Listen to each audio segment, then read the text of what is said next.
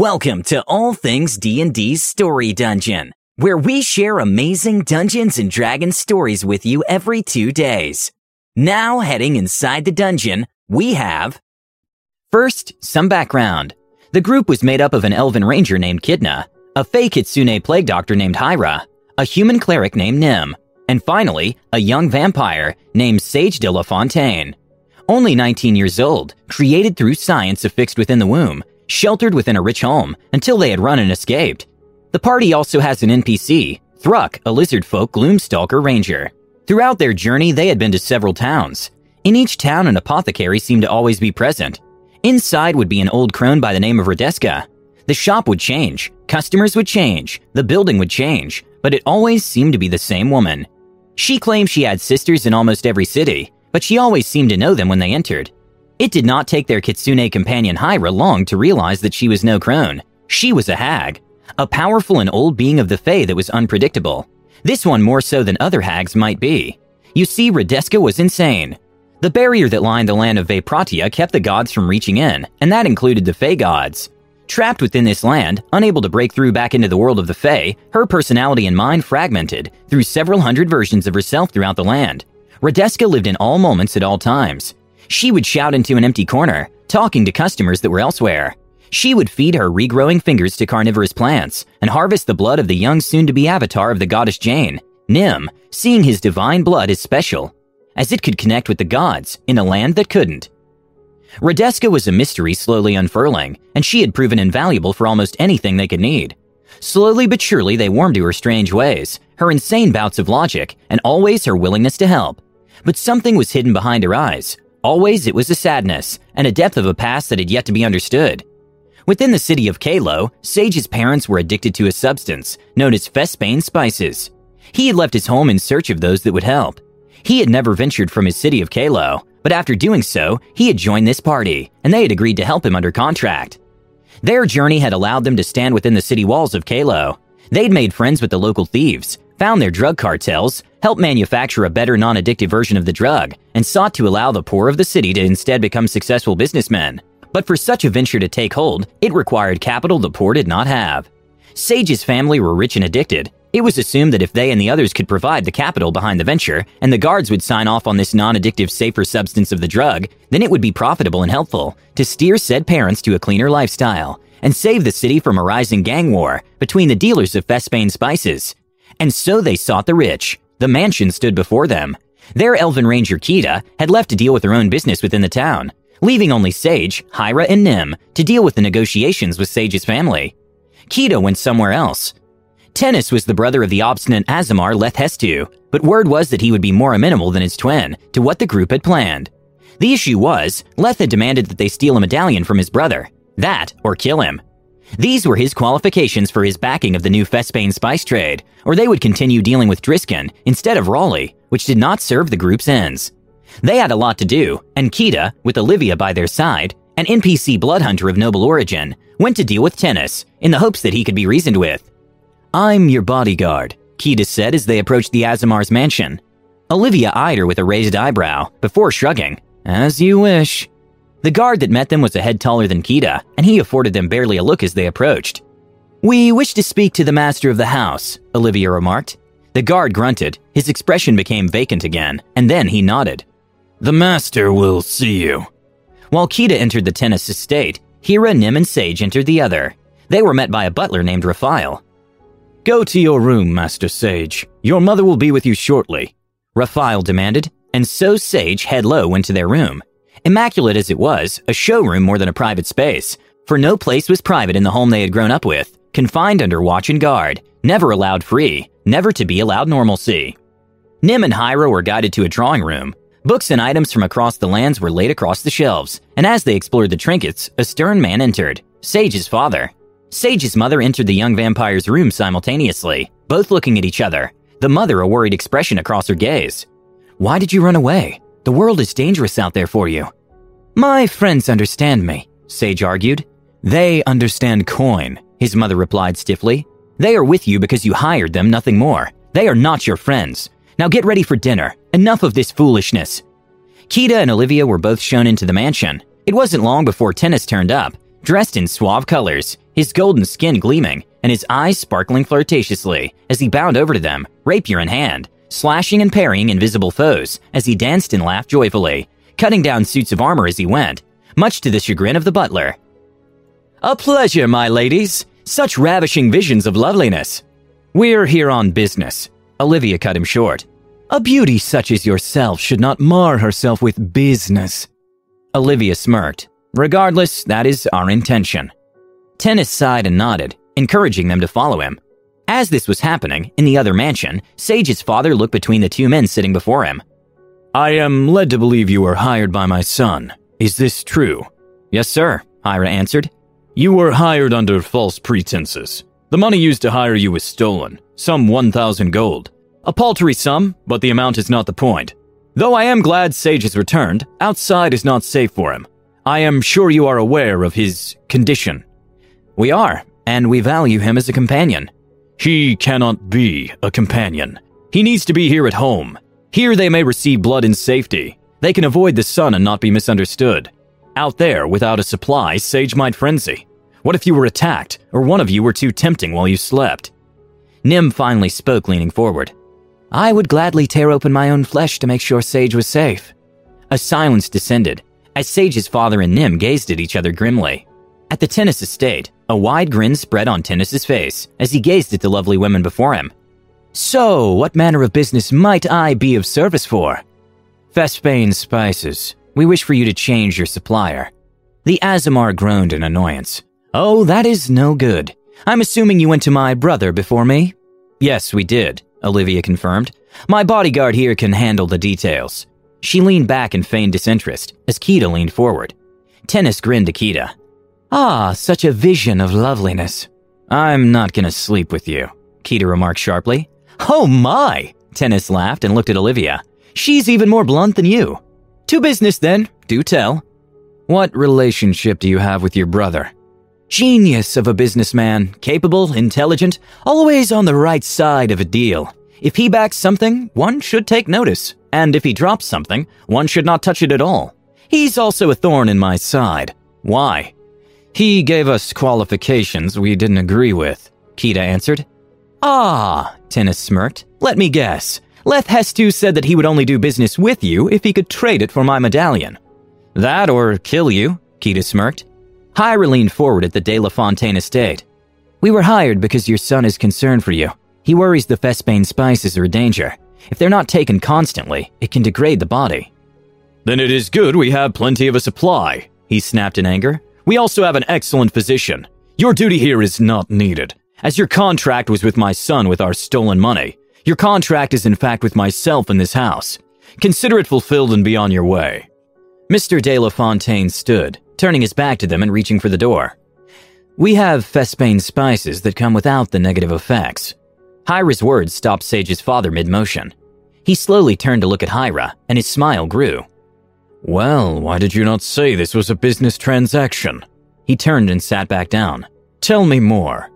At mention that his brother had hired them to kill him, Tennis broke into a roaring laughter. He challenged for my death? Oh, that is interesting. Tell you what, I'll give you what you want. I'll convince my brother to back your little enterprise, under one condition. I take you out to dinner. Kita narrowed her brow. I pick the place, not some stuck up fancy place. It'll probably be a dive bar. Tennis raised his brow. An interesting venue. Why not? New experiences. Tonight? Midnight? Kita nodded, shook his hand, and Olivia and she left the mansion. Where next? Olivia asked the ranger. Kita thought before answering. To Raleigh's. Hyra cleared his throat and began to explain to Sage's father. He had met a doctor who had managed to modify the Fesbane spices, so it came without the negatives and wasn't addictive and they had a large supply and were able to grow said supply themselves rather than importing it, as well as providing a potion that would help cure the current negative effects of addiction. Sage's father looked thoughtful. This is an opportunity. I will provide capital for this venture, but I get to set the price. I wish to take charge of the operation. Hyra knew what this was, an obvious ploy by a rich man for even more money. I do not have the authority. Do not lie to me, Mr. De La Fontaine snapped. I'm a businessman. I know when one is speaking with authority and when one is but a puppet. You will provide me with a week's supply, one of these potions, and if I deem it worthy, I will provide the capital. Yes or no? He offered his hand. Hyra, knowing he had little choice, reached out and shook. Good. Now you are invited to dine with us. At the De La Fontaine estate, the dining room was opulent, with an oak table decorated with gold inlay, upon which sat succulent meats and fresh vegetables. A veritable feast for them, and a cup of blood for Sage. Sage's father sat at one end of the table, his mother at the other. Nim and Hyra sat at one side and Sage the other. Sage had dressed himself in his dinnerware, over his armored barding, in case he felt he needed it. He had no intention of staying here like a prisoner once more. Nim looked over at the food before him, remembering how tensions had risen before. He closed his eyes and disguised his words as a long prayer. He blessed the food and drink around them to be purified of any poison that might have entered them, though there didn't seem to be any. Are you a man of God? the father asked. Nim nodded. I am a student of a way long lost to this land, he replied vaguely, speaking of his clerical ability, a power lost for the last 50 years, as the god's power within the land had been broken. Interesting, the father nodded. I must thank you for returning Sage to me. I don't plan on staying, Sage replied. I want to continue adventuring with them. The father scoffed. Out of the question. He is safe with us, Hyra tried to say, but the father shook his head. Absolutely not. Where would you get blood? No, the outside is no place for you. Nim stood from his seat, the table going silent, as he reached over and snatched the cup of blood from Sage's grasp. He raised his hand and, locking eyes with the father, slit his palm bloodily with a blade, letting his life force drain into the cup. He then placed it in front of Sage and sat back down. How theatrical, the father sighed. Do you need medical attention? No need. Nim raised his hand, and with a cast of cure wounds. The father watched in shock as the wound healed. Sage's mother stood in shock while the father seemed amused. You could make a profit. Silence descended. Pardon? Nim asked with a low growl. Yes, you could make quite the profit. From the injured and sick poor alone, you could charge a pittance and still make a fortune. I could set you up with capital. You could help a lot of people. And line your pockets. That is the way of things. To step on those under you? How naive. The father sighed at the cleric. This is the way things are. There will always be poor. The world cannot function as nice and gentle, because it only works if everyone plays by the same rules. And there will always be those that don't. The only way to protect what's yours and you care about is to amount the capital. You must take, my boy. Nim's eyes were ablaze with anger. My power is not to be used for personal profit or gain. It is a gift to help those in need, not to line the pockets of the rich. After receiving the good news about tennis, Raleigh smiled to Kita and Olivia kindly. Your work alone is what's helped us so much, though your friends have, of course, pulled their weight. Raleigh smiled to Kita. Speaking of weight, how quickly can you move your spices should you need to? It would have been easy. We would only have had five crates, remember, but you managed to get us a lot more than five, and that amount of cargo isn't easy or fast to move from any location. Kita thought about this and pulled out her portable hole. Use this. That was your payment, he furrowed his brow. It's yours for the job you did. You need it, but what do you get out of it? Hey, I put a lot of effort into getting those crates for you. She forced the portable hole into his hands. I'm not going to have them in danger should Driskin attack. Raleigh smiled warmly. You are far too good to us. He turned to two men, gave them the portable hole, and told them to start filling it with the crates. Sage kicked Nim from under the table to try and get him to calm down, but Nim had grown in anger by this point, at the audacity of his nature being even suggested to be used for capitalistic means. It is people like you that destroy this world, that destroy societies and their people. The father stood too, both Nim and Mr. De La Fontaine on their feet, the tension in the air palpable in each other's rage. It is because of people like me that society exists at all. Why was I adopted? The question broke the anger and tension. Everything went quiet, and slowly Sage's father looked to his vampiric son. Gentle, both Nim and Sage's father sat back down. The father and mother shared a look, and the mother nervously, and with a sadness in her eyes, opened her mouth to speak, but the father's raised hand quietened her. Your mother succumbed to an illness in her younger years, Sage's father began. She is infertile. We needed a child for our heir and social stature within the family and the houses. We couldn't go by the usual adoption channels, so we sought out one off the books, as they say. He provided a child of similar continence to ourselves. We did not know your true nature, but he would not trade you for another, and we were desperate. So we took you in, we raised you, we clothed you, fed you, sheltered you and we would expect some gratitude for this. He glared at Sage, who steadfastly stared into his cup of blood. By this point, the father noticed that the others had finished their food. You should all leave. We would like Sage to come with us, Hyra said firmly. The father shook his head. Absolutely not. He is a danger to others, himself, and you cannot look after him. Sage looked to his father and shook his head. I can look after myself. I could visit. I came back, didn't I? No, I need you here. Couldn't you get another child? One that does not know the etiquette? How to meet with dignitaries? How to approach the courts? No, you are needed here. Hyra's eyes narrowed in suspicion. Why do you need him? My business is my own. He is my son. Sage, go to your room. The doctor will be here tomorrow to check you over. And you both, leave my house this instant. The father growled, and I will expect the first shipment of our dealings tomorrow. Sage was sent to his room. Nim and Hyra left. When they left, Kita turned to Olivia. Something feels wrong tonight. What do you mean? The blood hunter asked, her brow furrowed. I don't know. It just feels like something is about to happen. Nim was a kind soul. He loved things that grew, things that flowered and birds and trees. In a grove near the city, he had created a white tree, holy grove to the gods, a place that should the gods return to the land would instantly become sacred. A spot of the gods in a place that had been touched by darkness. But there was no spot of the gods where he stood now. In the middle of the street, his fists clenched, anger seething through him. Are you all right? Hyra asked, his own temper having flared at dealing with the obstinate rich man. No, I have to go.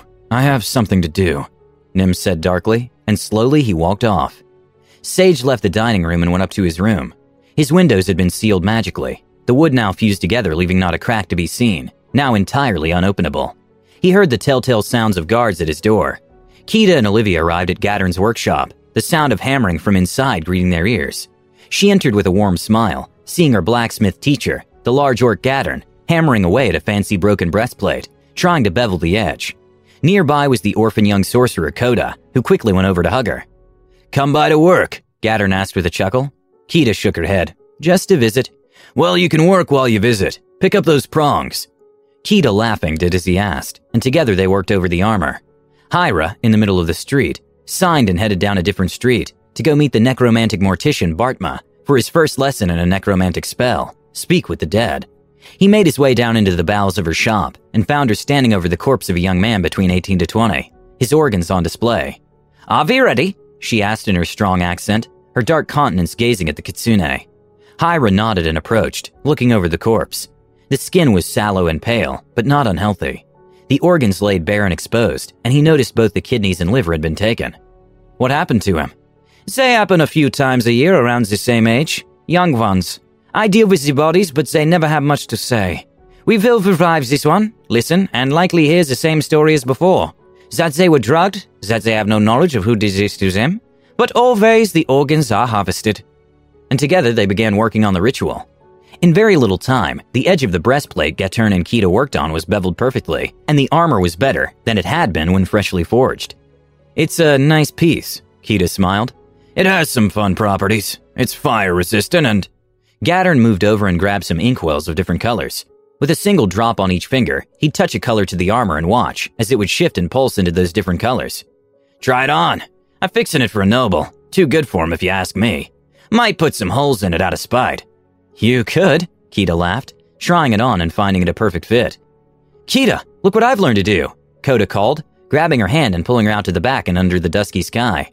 Nim arrived at the door of Radeska's shop. He opened it silently to find it empty, its dark vials of eyeballs and leaves from long dead plants, and brains and chemicals lining the room, seemed to be gazing down at him as he made his way through the back to the garden.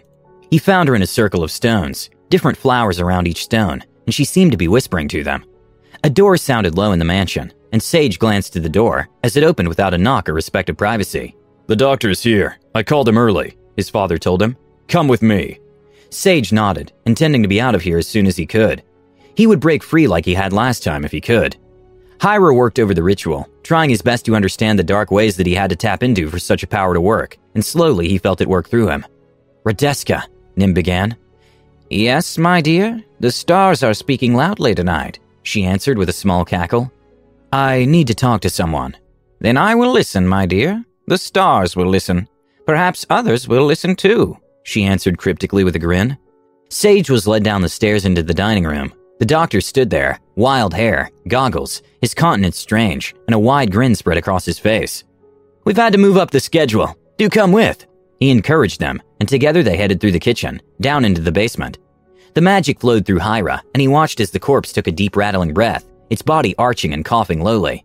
It slowly looked to both Bartma and Hyra. What happened to you? asked Hyra. Nim leaned against a stone, eyeing the old fey crone before him as she whispered sweet nothings to flowers and stones and stars. What would you do if someone you cared for was taken prisoner? If they were ripped from you? I would do as I did, darling. I would burn it all. Her voice took on a dark tone as she looked over her shoulder at him. I was mother once. Not true mother, but mother. A mother in the eyes of one, and she was taken from me. So I burned it all down. I cracked the city under fire. The world seemed to grow a shade darker as the hag spoke. So, what should I do? That depends, she answered with a manic grin. To the one that has been taken, are you the mother to them? Koda pulled out an axe he'd been forging, though it was low quality. Kita told him she was impressed with the work to help boost his confidence in the craft. Sage descended into the basement, the cold stone beneath their feet. They remembered their journey, meeting their friends, hanging on to the cleric's every word. He had held to him, and Nim had been kind and always there for him. He longed to be free and back to the one that had shown him fatherly affection, not the stoic man before him. A table stood in the middle of the room. Lay on it, please, the doctor said, a gleam in their eyes. The corpse gazed up at Hyra and opened its mouth to speak. It was then that Hyra noticed something vampiric fangs. Doctor, it spoke in a rattled breath. Uh, vampire. Yes, said Bartma. One created by science. They are good for organ harvesting. Once at ripe age, their organs are stronger, hardier than normal humans. Good for transplants if one wants a stronger liver or stronger heart. We know not who is doing it. Bartma barely had time to finish before Hyra was rushing from the room, charging up the stairs and out of the shop. He knew this had been wrong. He suddenly understood. He understood everything. Radeska looked to the kind cleric, seeing the rage and conflict within him. Are they safe where they are? No, Nim answered quickly, knowing they weren't. He imagined the man that called himself Sage's father, the way he hadn't even looked up as Sage would enter a room. How he said he needed Sage for something. How Sage was nothing but property for him, a convenience for him. How he would besmirch the gods, how he would use and devour the poor for profit. And Nim's rage grew. Then you should burn it, Radeska asked, a glint in her eyes. Nim looked up to her slowly, the rage consuming him. I should burn it. The hag cackled, and the world grew even darker. She stepped up to him, and Nim fell to his knees. Her palms pressed to Nim's forehead, and Nim began to scream in pain. Koda raised his hands, and striking down hard, a bolt of lightning streaked across the sky and struck the axe, burning into its edge and helping straighten its blade. At the point of impact, the ground shook, and something exploded nearby. Was that me? Cody asked, looking confused. I. I don't think so. Kita looked around. Another explosion erupted, and suddenly black fire erupted from nearby, engulfing buildings and darkening the sky. Sage was not stupid. He could tell the doctor meant him harm. Everything felt wrong. Everything was wrong. His senses were amped up. He could smell the blood and heartbeat of every guard in the house, and he knew they were close. He stepped towards the table, feeling the guards near him tense, as though ready to force him onto it. Hyra barreled through the city, down the alleys, into the rich quarter, and towards the mansion as fast as he could. Nim looked up as Radeska's eyes turned black, the iris ringed with purple. Black flame licked through his body, and his nerves were on fire. Black flame suddenly erupted around Radeska's house. Red flame caught light, and the street around Radeska's shop suddenly exploded in hot black fire, and slowly the pain receded. Nim's eyes turned black, and he stood up, and without bidding, he began to walk. He left the shop, and as Nim stepped onto the stone, the power that rushed through him began to burn through each step. The ground below soon wreathed in hot fire. Sage launched himself at the doctor, his fangs glinting, soon sinking into flesh, and with a tear, he ripped the throat from the doctor, blood dripping down his face as he stood over the corpse. Guards drew their blades and ran forwards. Hyra found a storm cellar to the basement, and using acid to melt the lock, burst in behind the guards, casting blight onto the nearest one, and watching as the man screamed and shriveled into a corpse, falling down into a bloody pile of offal. At the same time, another guard launched at Sage, sword drawn. The blade struck deep, piercing Sage's side and stabbing deep into flesh. But Sage had been strengthened by the clerical blood he had drunk at the table, a blessing from Nim that now allowed the pain of the strike to feel far less than it otherwise would have. A grip on the guard's arm had the terrified man trying to pull away. Sage pulled back their hand, and with a powerful thrust, their fist burst through the guard's chest, tearing through armor, flesh, and bone, before ripping free of the guard's back. He slumped to the floor, a hole through his chest. Sage stood there with fangs bared at his father that would harvest his own son's organs, a father that would raise him only to be cattle. The ground beneath Nim began to become wreathed in black vines that flicked with black fire, and every step the street rotted away, every sure step forward had the ground behind him collapsing into the sewers below. The black flames engulfing the buildings, screams erupting into the night as citizens burned under a good man's wrath. Kita, Olivia, and the others rushed out of the shop and looked down the street, black fire blazing down the alleyways and tearing through houses, the sound of the flames punctuated by screams. Get Koda! Kita yelled, and Gattern rushed to obey, picking up the small boy and holding him close as they ran down the street to the town center. There in the distance, a silhouette walked to the cobbled stone, an antlered figure, walking with the street crumbling into black vines of fire behind him. Is that your friend? Gattern asked in a shocked voice. Kita watched as black vines of fire licked over the cobblestones and rushed towards the nearby tavern the group had been staying at.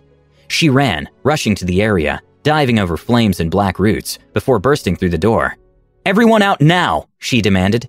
They rushed to obey, and she pulled them out, some 30 people, following her back to the street with the others, as the tavern was engulfed in black fire. Raleigh's people! Kita cried out when she'd reached Olivia again. We have to get them out!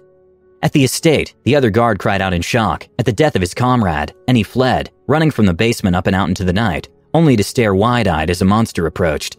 The cleric, eyes black with purple rings, stepped forward.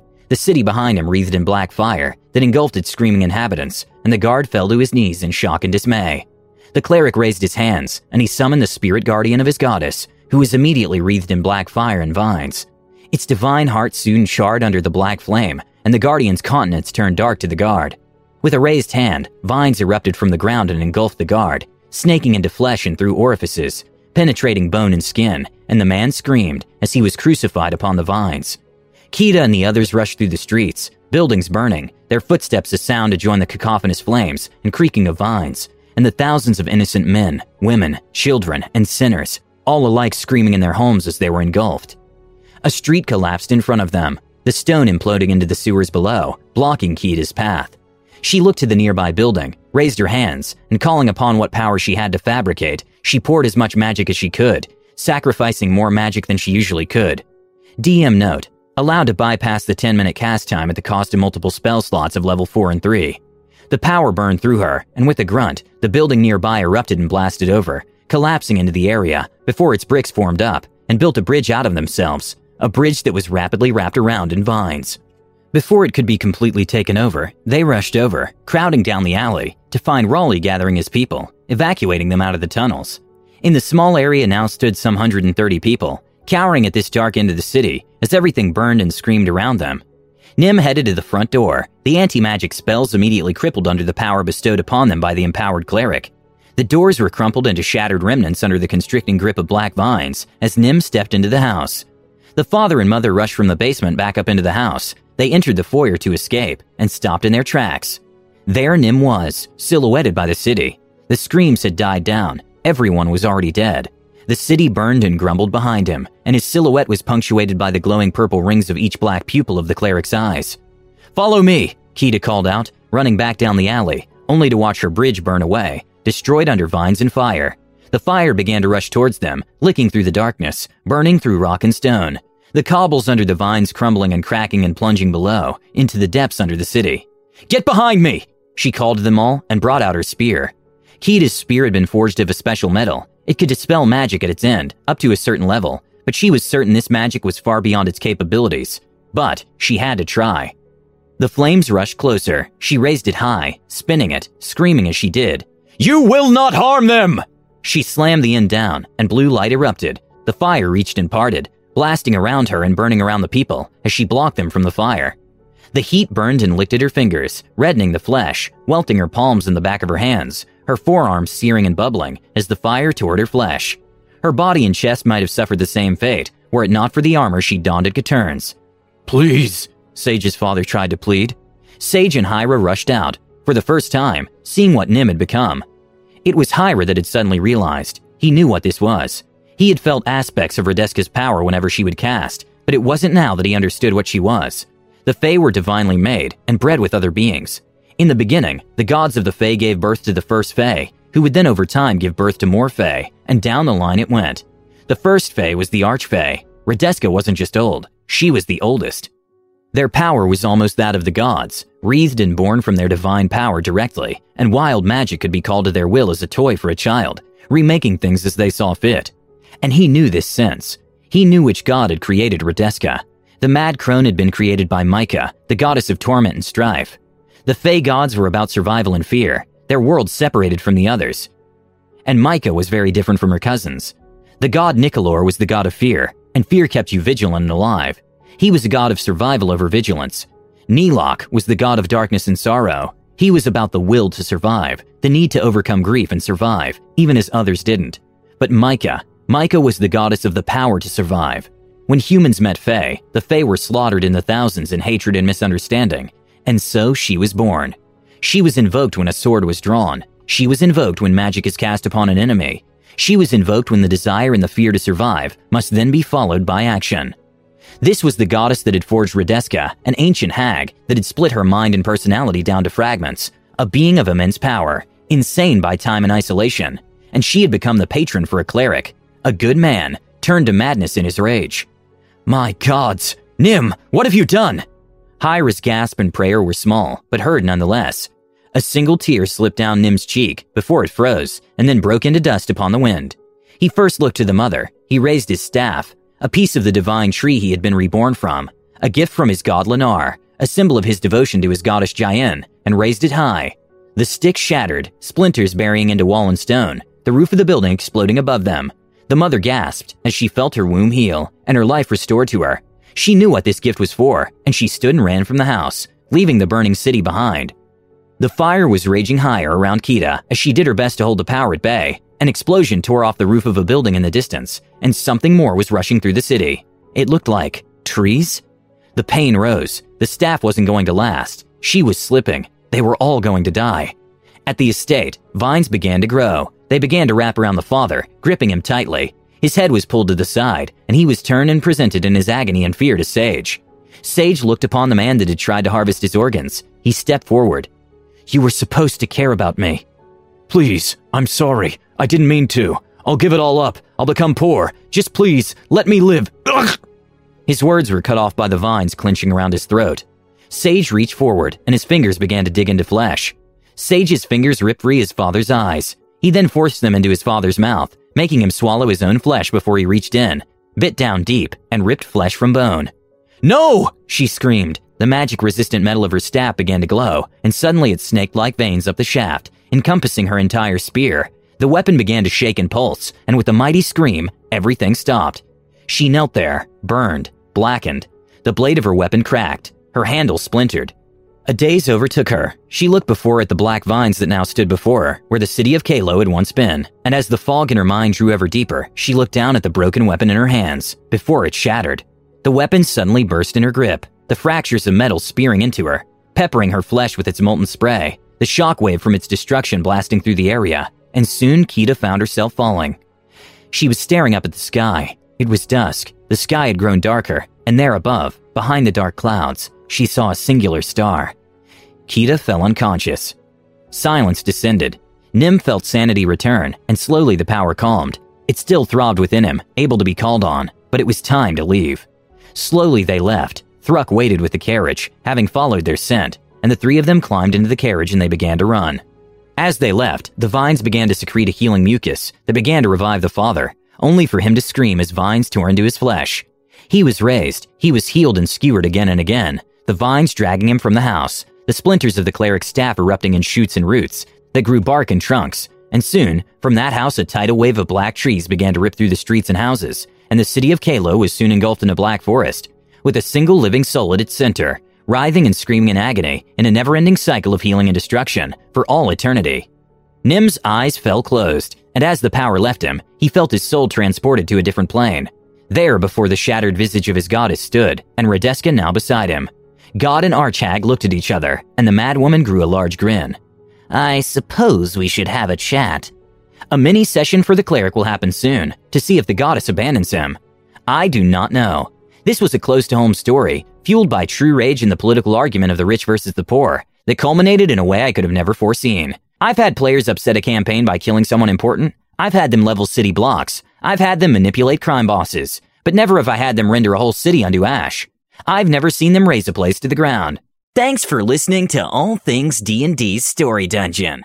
We'd love to have you subscribe and review us on iTunes and Spotify. Until next time.